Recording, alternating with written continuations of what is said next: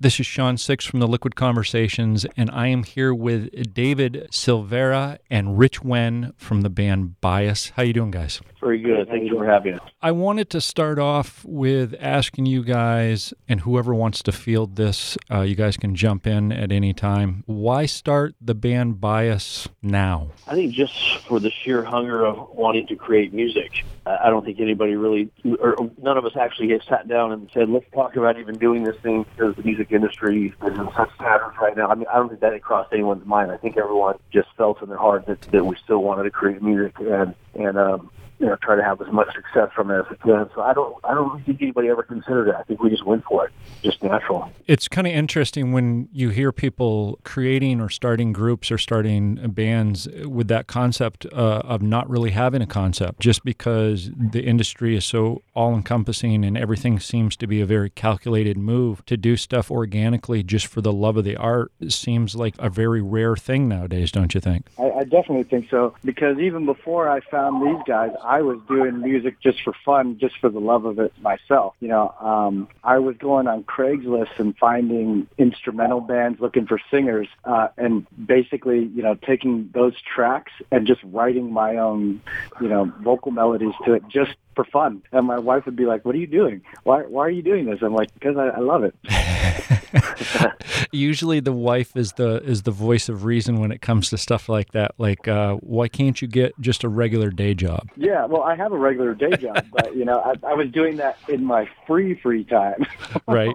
David, would you consider this? I mean, you were coming off of Core 10 before, and then obviously you had an established history with another band called Korn, which I'm sure we all know. But is BI·AS your new passion project, so to speak? I'm not really sure what you say passion project. I mean, it's definitely our band. I mean, this is what we're doing. We're going full throttle with it. I'm not really sure what you mean by passion project. Well, I guess maybe to clarify more, Core 10 had its share of problems, and as any band does, so it's not specific just to that band. But to come out of it and to jump right back into the game again, you really have something to say this time around. Not that you didn't before, but you seem like you're definitely driven by passion on this. Yeah, I think it had been a couple of years since I had even played drums when we started Core 10s. To me, in my opinion, that was just a warm-up. Okay. Just to get back into playing. And then once myself, Joe Tabak, and Chris Durame, bass and guitar, the three of us looked at each other and we said, there's no future with this band. These guys aren't good. We got to go and do something that we really love. We got to find a really great singer. We got to put this band together and make it something that we really love. So that's when we did the singer search thing and got lucky and found Richard. And we had our second guitar player, Mike Martin. He was already friends with everybody. And I actually didn't even know he could play guitar. And then he told me one day he'd been learning all of our songs on his own. And I said, shit, this makes it kind of easy. Just come play with us. So, yeah, this quartet was more just kind of warming back up to me playing music, basically. And then now this thing with BI·AS is it's full on dedication and commitment. Well, and the reason why I kind of jump into that conversation with you and then also with you, Rich, that the thing about the name of the band BI·AS, you know, you guys have said at one time or another that everybody in the world has bias regardless of who you are, and it influences your life somehow or another. And that seems to be probably more prevalent now in society than maybe we've not necessarily experienced, but more have paid attention to in quite some time, and it seems to be a hot-button topic as far as people having certain biases. When you guys think about that in the name of the band, what exactly is it that you're trying to make commentary on by using that term to name the band? I mean, I think when we named the band BI·AS, we were looking for something, you know, like maybe one word, a single word, maybe like a few syllables, and make it simplistic, you know. And then we started thinking about the meaning behind it, you know, exactly what you said, where, you know, whether you know it or not, everyone has a bias, you know, like it could be as simple as a cell phone bias, you know, right. Apple versus Android, or it could be, you know, yeah, exactly. So it was kind of that everyone could kind of take the name or the band and relate it to something in their life. you know, and we wanted to keep it that open-ended because that's how I write our songs. You know, I write our songs open-ended so that people can get their own interpretation from it. So I think BI·AS is a great name, and then separating it with the dot shows that there's more than one side to it. I absolutely agree with Richard. Obviously, you know, having a short name makes it easier to, you know, fit it on, you know, certain merch and stuff like that, right? It makes it easier to see it from across the room when the letters are 6 inches tall instead of 2 inches tall. Yeah. Or don't look like a pile like of sticks. Paragraph name.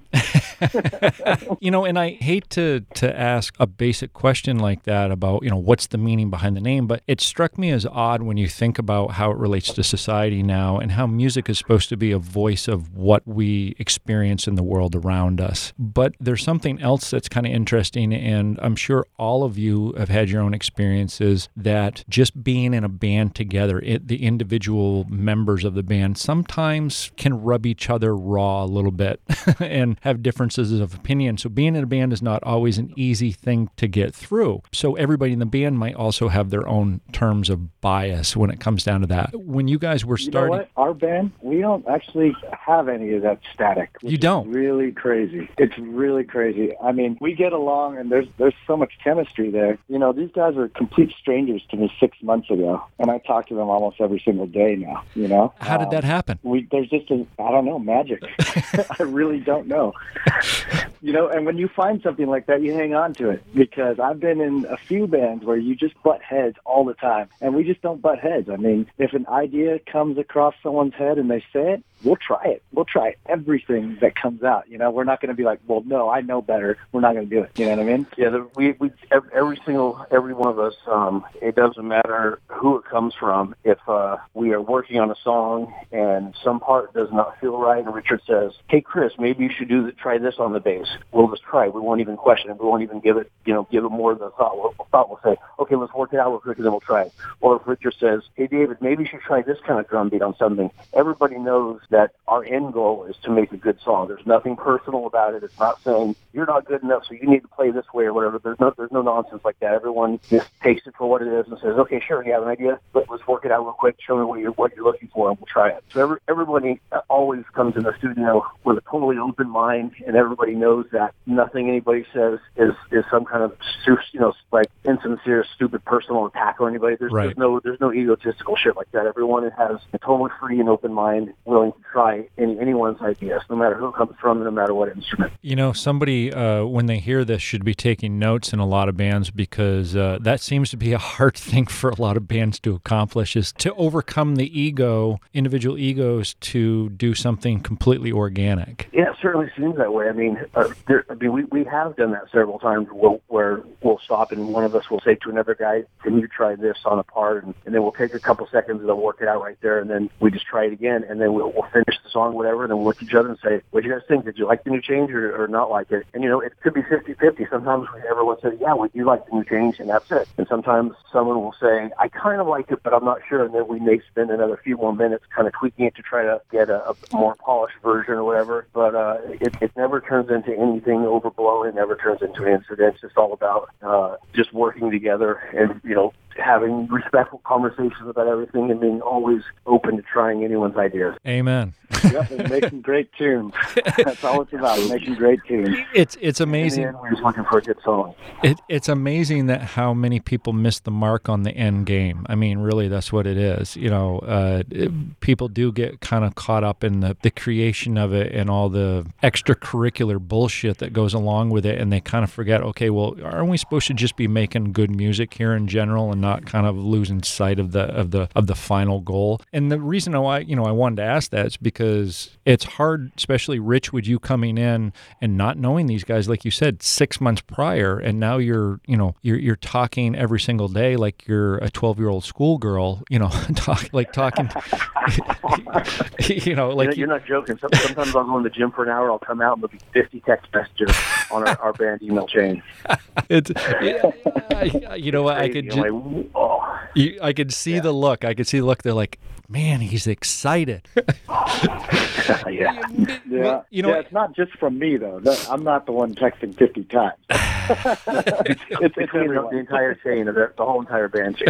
Well, you know, and that's really cool because when everybody in the band has a pre-existing history and they come in, they have different bands that they played for, different stylistic routines and different sound, you know, that they might have a tendency to navigate towards more. Everybody has an individuality, and when you kind of mix them all into one particular pot and stir it up and try to get something out of it, it's always a dicey measure. It's really kind of hard to get something like that to work. And like you had said, it's magic. So that, you know, that really is kind of what it is, because we have a hard time in appreciating that as a listener, saying how much of chance and sheer luck and sheer, you know, mystery kind of went into it to get this finished project. And you guys are doing that. And I love how you guys take the attitude of saying, if it works, great. If it doesn't, no one's going to get super pissed off about it. We just want to make it work. Yep. And that's phenomenal. Yep. You know, it's all about that chemistry. You know, we don't need like the most progressive players and the best players in the game. You know, we just need to have that chemistry. Yeah. And I think we found it. Apparently so, because, you know, when you listen to it, it seems like you guys have been playing together forever. Like I said, you know, before we started the interview, I did get to see you guys play live at the Juke Joint in California for NAMM this year, and watching you guys interact on stage and watching you guys play, and ultimately the sound, it did sound like you guys had known each other forever, and that's a positive, and that is kind of a rare thing nowadays to actually have people do that and have them gel together that quickly. Yeah, that's a compliment. Everyone in the band, I think everyone has a very good relationship with each other. I don't even think, I mean, we've had disagreements about stuff, but it's always been a disagreement that has led to a talk. You know what I mean? There's never been a disagreement that's ever led to someone actually being mad at someone else, or, you know, like, you know, whether leaving the studio or getting off the phone with things unsolved or unresolved or anything like that. I don't think that's ever even happened. I think everybody, if there's some kind of disagreement on something, we just approach it right then and there. We don't like, you know, put it behind us and think, okay, I'm going to hold a grudge about something. There's no kind of nonsense like that. Everyone is just to the point, open and honest, and it works. All of us work. Everyone's just friends, and it's just, I guess we just got really lucky that we, all of us have the same kind of mindset for all of us to come together as a band. I think luck had a lot to do with it. I mean, it must have. I mean, for us to get along the way we do and respect each other and respect each other's, you know, opinions the way we do, I think we're very lucky. You know, I agree 100%. I really do. I can definitely resound the same statement, because, you know, it really does sound like you guys have found something that was extremely rare and extremely unrealistic for a lot of people to anticipate nowadays. I think we all have the best hopes of it, but the reality of it happening is not all that common. So I think you guys have found something special. You know, just wait till you hear some of the newer songs we've written. Well, that was a super tease. We've got some new songs we've got some new slamming songs.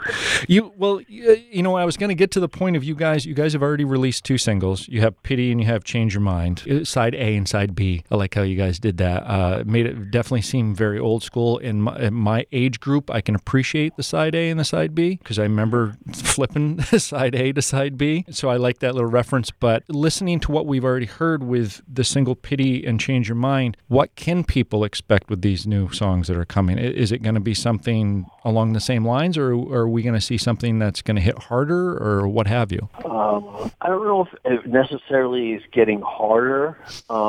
We have some newer songs that I think, I don't know if they're heavier. I mean, I think, I'm not really sure how to answer that. I don't really know what you think. I'll answer it. So yeah, we do have some songs that are heavier than the 2 that we actually released. Right. If anything, it's just the next evolution of our sound, you know, because we're starting to play more together. We're starting to understand each other's writing, and our personalities are starting to come out in the music. Okay. And basically, David is just coming back into David. I mean, he has a groove that is undeniable. Right. We'll start a song, we'll bring it into the studio thinking it's going to be one way. David starts playing drums on it, and he says, hey, you know, I think this should be slower. You know, think head-bobbing tempo. And we'll start playing it at that tempo. He'll put his own little spin on it, and it's boom. There's this crazy groove that came out of nowhere. So it's like, David is a work in progress still, almost. Not a work in progress. He's just coming back into himself. He hadn't played drums in what, like 13 years. for real, you know what I mean? So he's coming back into it, and it's all, you know, the recollection is there, all the muscle memory on the drums is there. You know, I don't think that he really let it loose, and that beast is coming back out now. David, do you feel like you have a license to play free will now? Oh, 100%, absolutely. I think actually I'm having so much fun playing with this band. It's ridiculous. It's amazing. It feels so good. Just opening up and playing, just doing whatever I want, playing. It's great. It's funny when somebody takes the restraints off, almost, so to speak, you know, not to make any accusations against anybody that maybe that was the case before, but it does seem like you have become unbridled and this is your chance to run hard. Absolutely. 100% agreed. And I think it helps that our confidence level is building too, you know what I mean? When we released Pity and Change Your Mind, we had no idea how people were going to react to it. And there's been a really good reception to it. So now we have this confidence that's building. You know, it's not really ego, it's just confidence, you know. Right. The little successes build into a bigger success, so you start working harder towards things, and it's all automatic, you know. It's kind of like a machine that's just coming together. So, speaking upon the songs and that you've already released 2 singles, and you have some more that are coming from what you're indicating, what's the plans for as far as a full-blown release? Well, right now, we're writing as much as we can. Okay. I think we have, 12 songs right now? Okay. I'd like to get into a position where we'd have, 15 to 20 songs that we can cherry pick from so that we can go and record them all and then pick the best, 13 maybe out of that bunch and put out the best record that we can. So it's open-ended. There's really no defined or mindset on where you guys kind of have to be timeline-wise to put something out. No, not really. I mean, if we finish writing, soon, within the next month or two, then maybe we can slate going into the studio in the summer or end of summer and maybe release this year or early next year. But I mean, that's what we're working towards, and we don't want to rush anything. That's a good way to look at it, too. Don't rush it, because then you fall into that pattern of not creating good music in the long run, and you're just trying to hit a hard post, a deadline, so to speak. Right. So what would you guys think the future holds for BI·AS?